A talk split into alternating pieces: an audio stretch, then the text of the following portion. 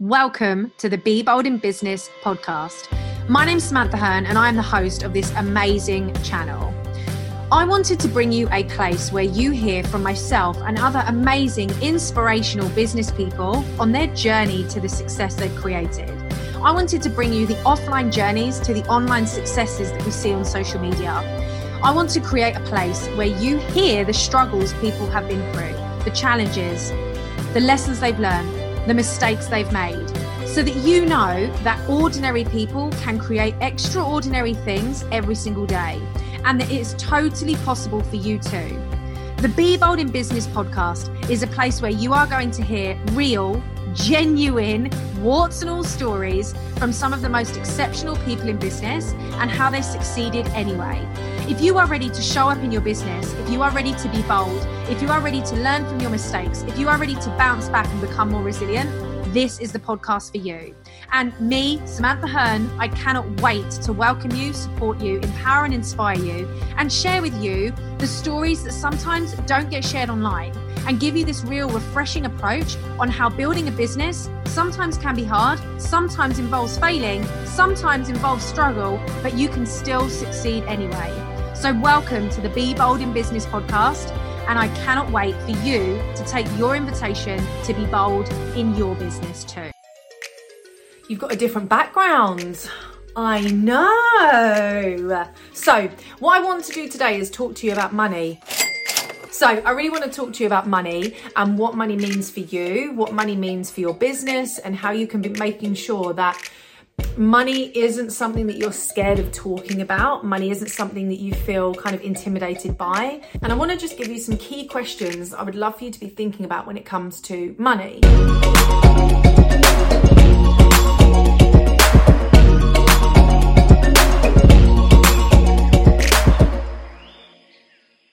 And why am I talking about this? Well, I probably spent, even still now, I don't talk about money as much as I potentially should for my audience. And I know that we kind of avoid the shoulds, but for me, I definitely think that when I do talk about money, it inspires my audience and inspires all of you to see what's possible. And I do sometimes shy away from that. I sometimes shy away from really owning what I've created and owning the business that I've built and kind of owning the financial freedom I've created for myself, I do sometimes find that difficult to talk about. And that's from my own experiences, you know, the worry that you'll judge me, the worry that you will think that I am too focused on the money, the worry that potentially you think, oh, you oh, know, here we go again, someone else talking about money, you know, and I and I don't want it to be that way. I think I've devoted so much of my time in the online space to really make sure that money is a topic that is spoken about properly true financial you know awareness and wealth strategies. And I, I, I, share this all the time you know you don't need to be a millionaire to be able to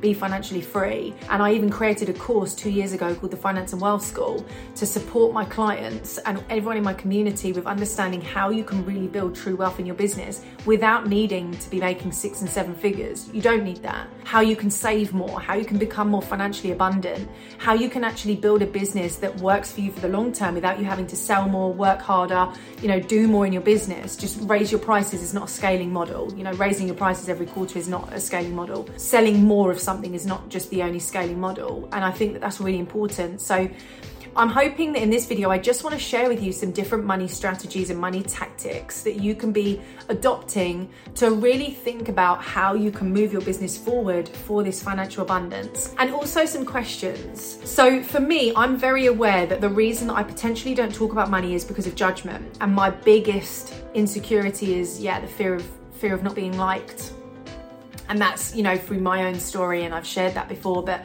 you know through grief and abandonment and um, you know, definitely feeling not good enough uh, as a teenager and as a, as a child.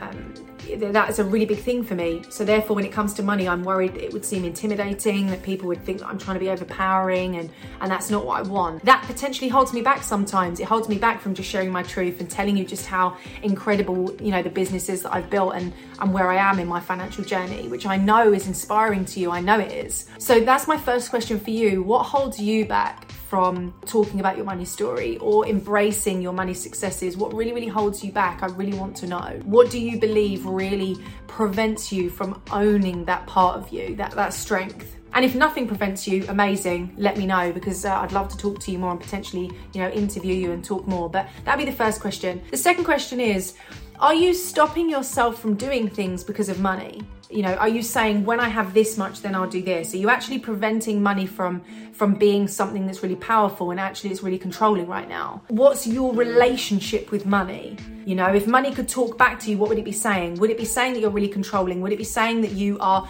really insecure, really panicked, really impulsive, really disorganized, you know, really, really stringent? Like, what would it be saying? I think that's the right word stingy, stringent. What would it be saying to you? Because this is also going to be what projects out. And if you are in a situation where money is always the deciding factor, Money is always the thing holding you back. How long has it been holding you back for? How long have you been using money as the story of I can't because I don't have the money? I can't because we can't afford it. I can't because it's not the right time. How long has that been the story? Because sometimes it ends up that we put money in a bad bad reputation. We give money that bad relationship and that bad energy. We create that. And I think it's important to remember when I talk about this, you know, when I when I was at university I had 3 jobs. When I first started teaching for the first 5 years I was a full-time teacher. I had two other jobs. I didn't have a summer holidays for the first 7 years of teaching because I worked them as a manager of a summer camp. And the same as Easter. I worked two evenings a week. I used to tutor, I babysit at weekends. So I'm coming from a place of knowing that we can always create more money. We could always create more. At university, like I said, I had to, you know, I had, basically had a full-time job. I used to work 25 hours a week and do a full-time degree.